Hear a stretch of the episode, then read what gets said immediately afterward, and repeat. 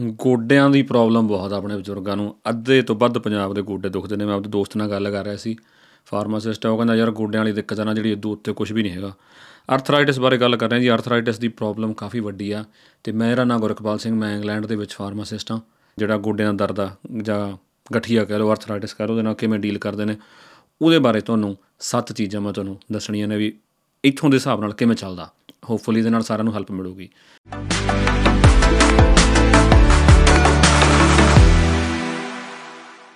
ਸਭ ਤੋਂ ਪਹਿਲੀ ਚੀਜ਼ ਹੈਗੀ ਹੈ ਜੀ, ਇੱਥੇ ਲੋਕ ਐਕਟਿਵ ਰਹਿੰਦੇ ਨੇ। ਜਿਨ੍ਹਾਂ ਨੂੰ ਜੋੜਾਂ ਦਾ ਦਰਦ ਹੈ ਨਾ, ਉਹਨੂੰ ਡਾਕਟਰ ਇਹੀ ਕਹਿੰਦਾ ਭਾਈ, ਜੇ ਤੁਹਾਨੂੰ ਗੋਡੇ ਦੁਖਦੇ ਨੇ ਤਾਂ ਤੁਸੀਂ ਐਕਟਿਵ ਰਹਿਣਾ, ਤੁਸੀਂ ਤੁਰਨਾ ਤੁਰਿਆ ਨਹੀਂ ਜਾਂਦਾ, ਤੁਸੀਂ ਫਿਰ ਵੀ ਤੁਰਨਾ। ਜਿੰਨਾ ਤੁਰ ਸਕਦੇ ਹੋ ਉਹਨਾਂ ਤੁਰਨਾ। ਜਿੰਨਾ ਗੋਡਿਆਂ ਦੀ ਮੂਵਮੈਂਟ ਕਰੋਗੇ ਉਹਨਾਂ ਜ਼ਿਆਦਾ ਬੈਟਰ ਹੋਊਗਾ, ਹਨਾ? ਤਾਂ ਵੈਸੇ ਹੀ ਐਕਸਰਸਾਈਜ਼ ਸ਼ੁਰੂ ਕਰ ਦਿਓ ਜੇ ਮਾੜਾ ਮੋਟਾ ਦਰਦ ਆਉਣ ਲੱਗਾ ਤਾਂ ਹਜੇ ਇਹ ਨਾ ਕੋਈ ਗੋਡੇ ਦੁਖਣ ਲੱਗੇ ਐਕਸਰਸਾਈਜ਼ ਬੰਦ ਕਰ ਦਈਏ। ਕੋਈ ਜੇ ਗੋਡੇ ਦੁਖਣ ਲੱਗੇ ਤਾਂ ਐਕਸਰਸਾਈਜ਼ ਕਰੀਏ, ਹਨਾ? ਜੋੜ ਦੁਖਣ ਲੱਗੇ ਗਿੱਟੇ ਦੁਖਣ ਲੱਗੇ ਜੋ ਵੀ ਆ। ਹਰ ਤਰ੍ਹਾਂ ਦੇ ਆਰਥਰਾਈਟਿਸ ਦੇ ਵਿੱਚ ਐਕਸਰਸਾਈਜ਼ ਹੈ ਜਿਹੜੀ ਇਹ ਤੁਹਾਡੀ ਹੈਲਪ ਕਰੂਗੀ। ਤਾਂ ਕਸਰਤ ਕਰਨੀ ਜੀ ਹਰ ਲੈਵਲ ਤੇ ਜਿੰਨੀ ਕਰ ਸਕਦੇ ਹੋ, ਓਨੀ ਵਧੀਆ ਉਹ ਹੈਨਾ? ਇਸ ਸਟੇਜ 'ਚ ਪਹੁੰਚ ਚੁੱਕੇ ਚੁੱਕੇ ਵੀ ਹੁਣ ਕਸਰਤ ਨਹੀਂ ਹੋ ਰਹੀ, ਤਾਂ ਫਿਜ਼ੀਓ ਨਾਲ ਗੱਲ ਕਰੋ। ਫਿਜ਼ੀਓ ਤੁਹਾਡੇ ਮਸਲ ਰਿਲੈਕਸ ਕਰਨ ਵਾਸਤੇ ਜਿਹੜੀਆਂ ਹੁੰਦੀਆਂ ਸਟ੍ਰੈਚ ਕਰਨ ਵਾਸਤੇ ਮਸਾਜਸ ਥੈਰੇਪੀਜ਼ ਕਰ ਸਕਦੇ ਨੇ, ਜਿਹਦੇ ਨਾਲ ਉਹ ਆਪ ਹੱਥ ਨਾਲ ਤੁਹਾਡੀਆਂ ਐਕਸਰਸਾਈਜ਼ਾਂ ਆਪ ਲੱਤਾਂ ਗੋਡਿਆਂ ਦੀਆਂ ਆਪ ਖਿੱਚ ਖਿੱਚ ਕੇ ਕਰਾ ਦੇਣਗੇ। ਤਾਂ ਜ਼ਰੂਰ ਤੋਂ ਜ਼ਰੂਰ ਜੀ, ਸਭ ਤੋਂ ਪਹਿਲਾ ਸਟੈਪ ਹੈਗਾ ਐਕਸਰਸਾਈਜ਼ ਹੈਨਾ? ਜਦੋਂ ਬਹੁਤ ਹੀ ਜ਼ਿਆਦਾ ਦਰਦ ਉਦੋਂ ਤਾਂ ਨਹੀਂ ਕਰ ਸਕਦੇ, ਪਰ ਫਿਰ ਦਵਾਈ ਲਓ, ਜਦੋਂ ਜਦੋਂ ਕੰਮ ਕਾਮ ਡਾਊਨ ਹੁੰਦਾ, ਉਦੋਂ ਜਿੰਨਾ ਜਿੰਨੀ ਮੂਵਮੈਂਟ ਤੁਸੀਂ ਕਰ ਸਕਦੇ ਹੋ, ਉਹ ਤੁਹਾਡੇ ਲਈ ਬਹੁਤ ਹੀ ਜ਼ਰੂਰੀ ਹੈਗੀ।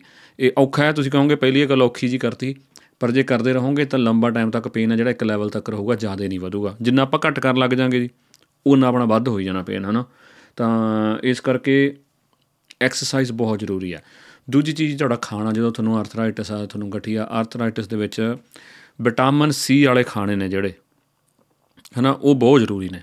Fruits, vegetable omega 3 fatty acid omega 3 fatty acid ਹੁਣ ਮੈਂ ਆਪ ਤਾਂ ਵੈਜੀਟੇਰੀਅਨ ਆ ਪਰ ਕਈ ਜਿਹੜੇ ਮੱਛੀ ਵਾਲੇ ਜਿਹੜੇ ਕੈਪਸੂਲ ਹੁੰਦੇ ਨੇ, ਉਹਨਾਂ 'ਚ ਹੁੰਦੇ ਨੇ, ਪਰ ਉਹ ਤੁਹਾਨੂੰ ਵੀਗਨ ਵੀ ਮਿਲ ਜਾਂਦਾ, ਵੀ ਮੱਛੀ ਵੀ ਤਾਂ ਕੁਝ ਖਾਂਦੀ ਹੈ ਨਾ। ਜੋ ਖਾਂਦੀ, ਉਸੇ ਦੇ ਕੈਪਸੂਲ ਮਿਲ ਜਾਂਦੇ ਹੁਣ ਓਮੇਗਾ 3 ਵਾਲੇ। ਤੁਸੀਂ ਉਹ ਵੀ ਲੈ ਸਕਦੇ ਹੋਗੇ, ਹਨਾ ਜੀ? ਤਾਂ ਬਹੁਤ ਹੀ ਜ਼ਰੂਰੀ ਆ ਬੈਲੈਂਸ ਡਾਈਟ ਕਰਨੀ, ਹਰ ਤਰ੍ਹਾਂ ਦਾ ਖਾਣਾ ਜਿਹੜਾ ਜ਼ਰੂਰੀ ਹੈ, ਵੀ ਇੱਕ ਹੀ ਚੀਜ਼ ਮਗਰ ਨਹੀਂ ਪੈਣਾਗਾ ਕੋਈ ਕਹਿੰਦਾ ਫਲਾਣੀ ਚੀਜ਼ ਖਾਈ ਜਾਓ, ਠੀਕ ਹੋ ਜਾਓਗੇ, ਨਾ। ਸਾਰਾ ਕੁਝ ਜਿੰਨੀ ਜਿੰਨੀ ਮਾਤਰਾ ਦੇ ਵਿੱਚ ਚਾਹੀਦਾ, ਉਹ ਉਵੇਂ ਉਵੇਂ ਖਾਣਾ ਹੈ। ਹੋਲ ਗ੍ਰੇਨ ਖਾਣਾ ਤੁਸੀਂ ਜੇ ਜਿਹੜਾ ਮੈਂ ਆਟਾ ਜਿਹੜਾ ਮੋਟਾ ਘੱਟ ਛਾਣਿਆ, ਉਹ ਜ਼ਿਆਦਾ ਵਧੀਆ ਜੇ ਬਾਹਰਲੇ ਮੁਲਕਾਂ 'ਚ ਰਹਿੰਦੇ ਤਾਂ ਬਰਾਊਨ ਬ੍ਰੈਡ ਜ਼ਿਆਦਾ ਵਧੀਆ ਤੇ ਡੈਰੀ ਹੈ ਜਿਹੜੀ ਡੈਰੀ ਹਿਸਾਬ ਨਾਲ, ਤੇ ਲੋ ਫੈਟ ਹੀ ਚਾਹੀਦੀ ਆ ਉਹ, ਹਨਾ? ਵੀ ਦੁੱਧ, ਦਹੀਂ ਜਿਹੜਾ ਉਹ ਲੋ ਫੈਟ ਹੀ ਚਾਹੀਦਾ, ਜਦੋਂ ਤੁਹਾਡਾ ਇਹ ਕੰਮ ਵਧੇਗਾ ਤੁਸੀਂ ਭਾਰ ਵੀ ਘਟਾਉਣਾ ਹੁੰਦਾ ਇਹਦੇ ਵਿੱਚ। ਇਹਦੇ ਨਾਲ ਨਾਲ ਜਿਵੇਂ ਨਾ ਨਵੀਆਂ ਚਲੀਆਂ, ਚੀਜ਼ਾਂ ਚਲੀਆਂ, ਜਿਵੇਂ ਹੋ ਗਿਆ ਐਵਾਕਾਡੋ ਹੋ ਗਏ, ਹਨਾ? ਇਹ ਚੀਜ਼ਾਂ ਬਹੁਤ ਵਧੀਆ ਨੇ, ਬਾਕੀ ਨਟਸ ਉਹ ਤੁਸੀਂ ਲੈ ਸਕਦੇ ਹੋਗੇ। ਜ਼ਰੂਰੀ ਹੈ ਇਹ। ਡਾਈਟ ਦਾ ਬੈਲੈਂਸ ਹੈ ਜਿਹੜਾ, ਇਹ ਬਹੁਤ ਜ਼ਰੂਰੀ ਹੈ। ਇਹਨੇ ਤੁਹਾਨੂੰ ਬੜੀ ਹੈਲਪ ਕਰਨੀ ਹੈਗੀ। ਤਾਂ ਦੂਜਾ ਸਟੈਪ ਹੋਗਾ ਜੀ ਆਪਣਾ ਡਾਈਟ ਤੀਜਾ ਸਟੈਪ ਜਿਹੜਾ ਹੈਗਾ ਹੈਗਾ ਭਾਰ ਜ਼ਰੂਰ ਘਟਾਉਣਾ ਪੈਣਾ ਤੁਹਾਨੂੰ ਫਿਰ। ਭਾਰ ਘਟਾਉਣ ਦਾ ਚੱਕਰ ਕੀ ਹੋ ਕਿ ਜਦੋਂ ਭਾਰ ਸਾਰਾ ਤੁਹਾਡੇ ਜੋੜਾਂ ਤੇ ਪੈ ਰਿਹਾ ਹੋ ਤੁਹਾਡਾ ਆ ਜਿਹੜਾ ਇੱਥੇ ਜੁਆਇੰਟ ਨੇਗੇ ਪੈਲਵਿਕ ਜੁਆਇੰਟ ਆ ਜਿਹੜਾ, ਹਨਾ, ਉੱਥੇ ਹੋ ਰਿਹਾ, ਗੋਡਿਆਂ ਤੇ ਹੋ ਰਿਹਾ, ਗਿੱਟਿਆਂ ਤੇ ਹੋ ਰਿਹਾ, ਹਰ ਜਗ੍ਹਾ ਤੁਹਾਡੇ ਲਈ ਜਿਹੜਾ ਭਾਰ ਹੈ, ਭਾਰ ਕਾਫੀ ਪੈ ਰਿਹਾ ਤੇ ਆਪਾਂ ਇਹ ਭਾਰ ਨੂੰ ਘਟਾਉਣਾ ਬਹੁਤ ਜ਼ਰੂਰੀ ਆ ਜਿੰਨਾ ਇਹ ਭਾਰ ਘਟਾਵਾਂਗੇ ਉਹਨਾਂ ਲੋਡ ਆ ਜਿਹੜਾ ਇਹ ਜਿਹੜੇ ਆਪਣੇ ਜੋੜ ਨੇ, ਜੋੜਾਂ ਤੇ ਘੱਟ ਪਊਗਾ। ਤੇ ਉਹਦੇ ਨਾਲ ਫਿਰ ਆਪਦੇ ਆਪ ਹੀ ਸਿਚੁਏਸ਼ਨ ਬੈਟਰ ਹੋਣੀ ਹੁਣ ਭਾਰ ਘਟਾਉਣ ਵਾਸਤੇ ਐਕਸਰਸਾਈਜ਼ ਕਰਨੀ ਹੈ ਗੋਡੇ ਦੁਖਦੇ ਨੇ ਐਕਸਰਸਾਈਜ਼ ਕਿਵੇਂ ਕਰੀਏ?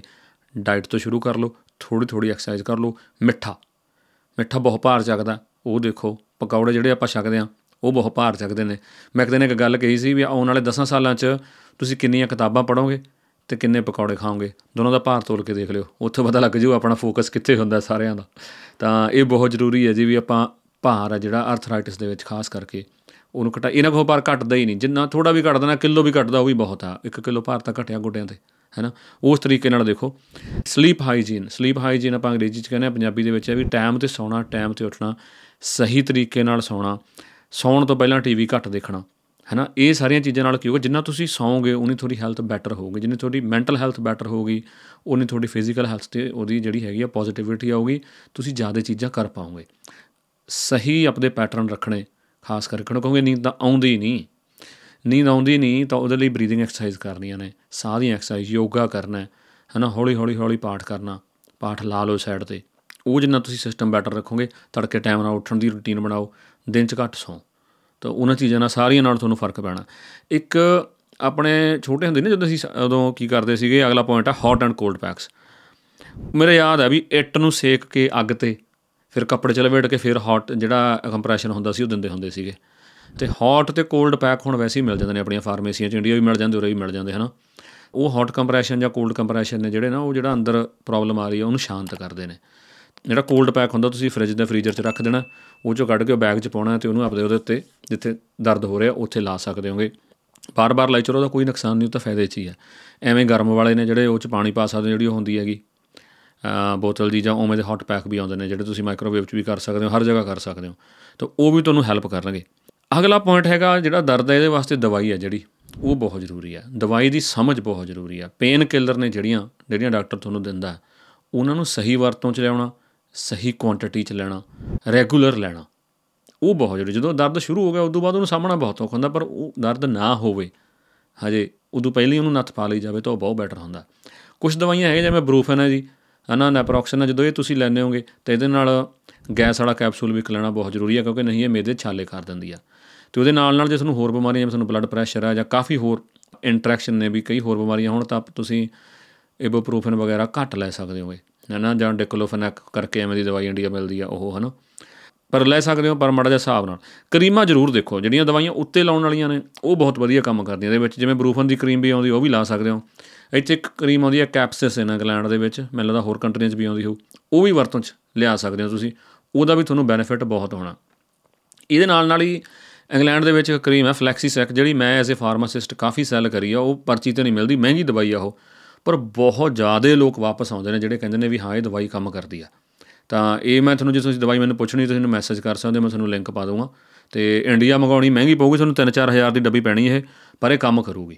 ਗੋਡੇ ਬਦਲਾਉਣ ਨੂੰ ਚੰਗਾ, ਇੱਕ ਵਾਰੀ ਦਾ ਟੈਸਟ ਕਰ ਲਓ, ਜੇ ਕਿਤੇ ਚੱਲ ਗਈ, ਤਾਂ ਠੀਕ ਆ। ਮੇਰੀ ਮਾਤਾ ਆਪ ਵਰਤ ਰਹੀ ਹੈ ਇੰਡੀਆ ਤੇ ਉਹਦੇ ਗੋਡੇ ਬਹੁਤ ਠੀਕ ਨੇ ਹੁਣ, ਤੇ ਮੈਂ ਉਹਨੂੰ ਭੇਜਦਾ ਰਹਿਣਾ ਇੱਥੋਂ।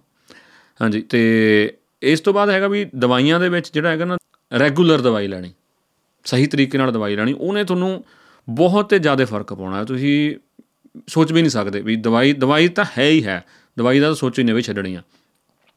ਇਹ ਤੋਂ ਬਾਅਦ ਸਪਲੀਮੈਂਟ ਸਪਲੀਮੈਂਟਾਂ ਦੇ ਵਿੱਚ ਜਿਹੜਾ ਇੱਕ ਆਉਂਦਾ ਗਲੂਕੋਸਾਮੀਨ ਗਲੂਕੋਸਾਮੀਨ ਵੀ ਤੁਸੀਂ ਵਰਤ ਸਕਦੇ ਹੋਗੇ ਗਲੂਕੋਸਾਮੀਨ ਵੀ ਫ਼ਰਕ ਪਾਊਗਾ, ਪਰ ਗਲੂਕੋਸਾਮੀਨ ਜਦੋਂ ਤੁਸੀਂ ਵਰਤਣਾ ਇਹ ਜ਼ਰੂਰ ਦੇਖ ਲਿਓ ਵੀ ਡਾਕਟਰ ਤੋਂ ਵੀ ਸਲਾਹ ਲੈ ਲਿਓ, ਮੈਨੂੰ ਵੀ ਪੁੱਛ ਸਕਦੇ ਹੋ ਤੁਸੀਂ ਇਹਨਾਂ ਜੋ ਕਿ ਨਾਲ ਦਵਾਈਆਂ ਲੈਣੇ ਹੋਗੇ, ਵੀ ਕਿਹੜੀ ਕਿਹੜੀ ਦਵਾਈ ਦੇ ਨਾਲ ਜਿਹੜਾ ਗਲੂਕੋਸਾਮੀਨ ਹੈ, ਉਹ ਆਪਾਂ ਨਹੀਂ ਲੈ ਸਕਦੇ। ਮੇਰੇ ਦਿਮਾਗ 'ਚ ਹੁਣ ਥੋੜਾ ਜਿਹਾ ਨਿਕਲ ਗਿਆ। ਇੱਕ ਮਿੰਟ ਕਰੋ ਆਪਾਂ ਇੰਟਰਨੈਟ ਤੇ ਹੁਣੀ ਸਰਚ ਕਰਕੇ ਚਲਦੀ ਵੀਡੀਓ ਦੇ ਵਿੱਚ ਹੀ ਆਪਾਂ ਦੇਖ ਲੈਂਦੇ ਆ ਵੀ ਕਿਹੜੀ ਦਵਾਈ ਜੇ ਤੁਸੀਂ ਨਾਲ ਲੈ ਰਹੇ ਹੋ, ਤਾਂ ਆਪਾਂ ਗਲੂਕੋਸਾਮੀਨ ਨਹੀਂ ਲੈ ਸਕਦੇ, ਠੀਕ ਆ?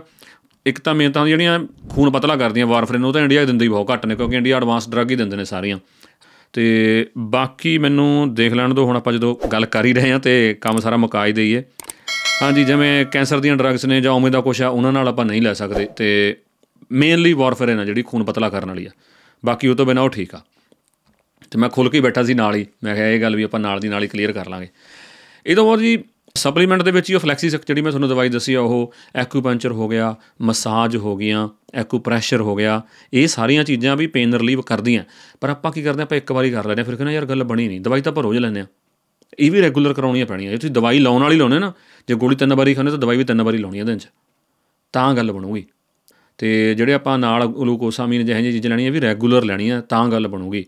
ਭਾਰ ਘਟਾਉਣਾ ਉਹ ਹਰ ਚੀਜ਼ ਰੋਜ਼-ਰੋਜ਼ ਥੋੜੀ-ਥੋੜੀ ਕਰਨੀ ਪੈਣੀ, ਪੱਕਾ ਨਿਯਮ ਰੱਖਣਾ ਪੈਣਾ, ਨਹੀਂ ਫਿਰ ਗੋਡੇ ਬਦਲਾਉਣੇ ਪੈਣੇ ਦੇਖ ਲਓ, ਹੈਨਾ? ਉਹਦੇ ਨਾਲ ਇਹ ਸਾਰਾ ਕੁਝ ਬੈਟਰ ਹੈ। ਤਾਂ ਪੂਰੀ ਟਰਾਈ ਕਰੋ ਆਪਦੀ। ਇਹਦੇ ਵਾਸਤੇ ਬਾਕੀ ਸਪਲਿੰਟਸ ਮਿਲ ਜਾਂਦੀਆਂ ਬ੍ਰੇਸ ਮਿਲ ਜਾਂਦੇ ਨੇ ਅਦਰ ਏਡ ਜਿਵੇਂ ਵਾਕਿੰਗ ਏਡ ਮਿਲ ਜਾਂਦੀਆਂ, ਹਨਾ? ਵੀ ਮਾੜਾ ਜਿਹਾ ਸਪੋਰਟ ਨਾਲ ਤੁਰ ਲੱਗੀ, ਸੋਟੀ ਹੋ ਗਈ, ਖੁੰਡੀਆਂ ਹੋ ਗਈਆਂ, ਇਹੋ ਜਿਹਾ ਬਹੁਤ ਕੁਝ ਹੈ। ਕਿਉਂਕਿ ਫਿਰ ਵੀ ਤੁਸੀਂ ਤੁਰਦੇ ਫਿਰਦੇ ਰਹਿ ਜਾਂਦੇ ਹੋ। ਤਾਂ ਉਹ ਚੀਜ਼ਾਂ ਪਹਿਲਾਂ ਆਪਟ ਕਰੋ, ਗੋਡੇ ਬਦਲਣ ਨਾਲੋਂ। ਤਾਂ ਕਿ ਬਾਕੀ ਡਾਕਟਰ ਹੈ ਜਿਹੜਾ, ਉਹ ਮੇਰੇ ਨਾਲ ਜ਼ਿਆਦਾ ਸਿਆਣਾ ਜੀ, ਉਹ ਤੁਹਾਨੂੰ ਬਿਲਕੁਲ ਸਹੀ ਸਲਾਹ ਦੇਊਗਾ, ਜੇ ਸਹੀ ਡਾਕਟਰ ਕੋਲੇ ਜਾਵੋਗੇ, ਜਿਹਦਾ ਮੋਟਿਵ ਸਿਰਫ ਪੈਸੇ ਬਣਾਉਣਾ ਨਹੀਂ ਆ। ਪਰ ਮੇਨਲੀ ਇਹ ਚੀਜ਼ਾਂ ਜਿਹੜੀਆਂ, ਇਹ ਸਪੋਰਟ ਨੇ ਜਿਹੜੇ, ਇਹ ਸਾਰੇ ਸਪੋਰਟ ਵੀ ਤੁਹਾਨੂੰ ਹੈਲਪ ਕਰਨਗੇ। ਇਹਨਾਂ ਚੀਜ਼ਾਂ ਦੇ ਵਿੱਚ ਸਭ ਤੋਂ ਇੰਪੋਰਟੈਂਟ ਕੀ ਹੁੰਦਾ? ਇਹ ਸਾਰੇ ਕਾਸੇ ਦੇ ਵਿੱਚ ਸਭ ਤੋਂ ਇੰਪੋਰਟੈਂਟ ਹੈ ਜੀ ਪੋਜ਼ਿਟਿਵ ਰਹਿਣਾ। ਜੇ ਤੁਸੀਂ ਗਿਵ ਅਪ ਕਰ ਗਏ ਨਾ, ਵੀ ਤੁਸੀਂ ਹੱਥੀ ਖੜੇ ਕਰਤੇ ਵੀ ਚਲੋ ਹੁਣ ਤਾਂ ਹੋ ਗਏ ਬੁੜੇ ਹੁਣ ਤੱਕ ਗਏ ਬਸ, ਹੁਣ ਕੁਝ ਨਹੀਂ ਹੋ ਸਕਦਾ। ਫੇਰ ਬਿਮਾਰੀ ਨੇ ਤੁਹਾਨੂੰ ਢਾ ਲੈਣਾ। ਜੇ ਤੁਸੀਂ ਕਿਹਾ ਵੀ ਕੋਈ ਚੱਕਰ ਨਹੀਂ ਹੈਗਾ, ਮੈਂ ਖਿੱਚ ਕੇ ਰੱਖੂੰਗਾ ਕੰਮ। ਫਿਰ ਦੇਖੋ, ਉਹ ਬਾਜੀ ਜੰਡਾ ਬਾਈ ਹੈ ਨਾ ਮੈਂ ਉਹਦੀਆਂ ਵੀਡੀਓ ਬਹੁਤ ਦੇਖਦਾ ਹੁੰਦਾ। ਉਹ ਕਹਿੰਦਾ 47 ਸਾਲ ਉਮਰ ਹੋ ਗਈ 11 ਫ੍ਰੈਕਚਰ ਨੇ। ਪਰਵਾਹ ਕੋਈ ਨਹੀਂ, ਕਹਿੰਦਾ। ਚੱਕੀ ਰੱਖਦੇ ਆ ਕੰਮ ਨੂੰ। ਪਰ ਬਾਈ ਦੀ ਐਕਸਰਸਾਈਜ਼ ਤਾਂ ਦੇਖੋ। ਕਸਰਤ ਕਰਨੀ, ਚੱਲਦੇ ਫਿਰਦੇ ਰਹਿਣਾ, ਜੋੜਾਂ ਨੂੰ ਤੋੜਦੇ ਰਹਿਣਾ, ਉਹਨਾਂ ਚੀਜ਼ਾਂ ਨਾਲ ਹੀ ਫ਼ਰਕ ਪੈਣਾ। ਤੇ ਮੇਨ ਚੀਜ਼ ਇਹਦੇ ਵਿੱਚ ਇਹ ਹੁੰਦੀ ਹੈ ਵੀ ਜਦੋਂ ਇਹ ਸਾਰਾ ਕੁਝ ਕਰਦੇ ਆ ਆਪਾਂ ਕਈ ਵਾਰੀ ਬਹੁਤ ਜ਼ਿਆਦਾ ਸਟੀਰੋਇਡ ਦੀ ਦਵਾਈ ਲੈ ਲੈਂਦੇ ਆ ਡਾਕਟਰ ਦੇਈ ਜਾਂਦਾ ਜਿਹੜਾ ਲੋਕਲ ਹੁੰਦਾ। ਛੋਟੇ ਮੋਟੇ ਡਾਕਟਰ ਕਹਿੰਦੇ ਫਲਾਣੇ ਡਾਕਟਰ ਤੋਂ ਆਰਾਮ ਆ ਗਿਆ ਤੇ ਤੇ ਡਾਕਟਰ ਤੋਂ ਆਰਾਮ ਆ ਗਿਆ। ਉਹਨਾਂ ਤੋਂ ਮੜਾ ਜਾ ਬਚੋ। ਬਹੁਤੇ ਡਾਕਟਰ ਸਟੀਰੋਇਡ ਹੀ ਠੋਕੀ ਜਾਂਦੇ ਨੇ ਤੇ ਉਹ ਫਿਰ ਕੰਮ ਖਰਾਬ ਕਰਦੀ ਹੈ ਇਨ ਦਾ ਲੌਂਗ ਰਨ ਉਹ ਹੋਰ ਵੀ 50 ਚੀਜ਼ਾਂ ਨੂੰ ਜਨਮ ਦਿੰਦੀ ਆ। ਉਹ ਥੋੜਾ ਜਿਹਾ ਦੇਖ ਕੇ ਸਹੀ ਡਾਕਟਰ ਕੋਲੇ ਹੱਡੀਆਂ ਵਾਲੇ ਡਾਕਟਰ ਕੋਲੇ ਹੀ ਜਾਓ ਹੈਨਾ ਉਹ ਡਾਕਟਰ ਕੋਲੇ ਨਾ ਜਾਓ ਜਿਹੜਾ ਪਿੰਡ 'ਚ ਬੈਠਾ ਪਰ ਉਹ ਤੋਂ ਲੋਕਾਂ ਨੂੰ ਆਰਾਮ ਆਉਂਦਾ, ਉਹਨੂੰ ਕੁਝ ਨਹੀਂ ਪਤਾ ਹੈਗਾ। ਜੇ ਉਹ ਐਮਬੀਬੀਐਸ ਨਹੀਂ ਹੈਗਾ, ਉਹਦੀ ਕੁਆਲੀਫਿਕੇਸ਼ਨ ਨਹੀਂ ਹੈਗੀ, ਉਹ ਕੁਆਲੀਫਾਈਡ ਨਹੀਂ ਹੈਗਾ ਤੁਹਾਨੂੰ ਦਵਾਈ ਦੇਣ ਨੂੰ।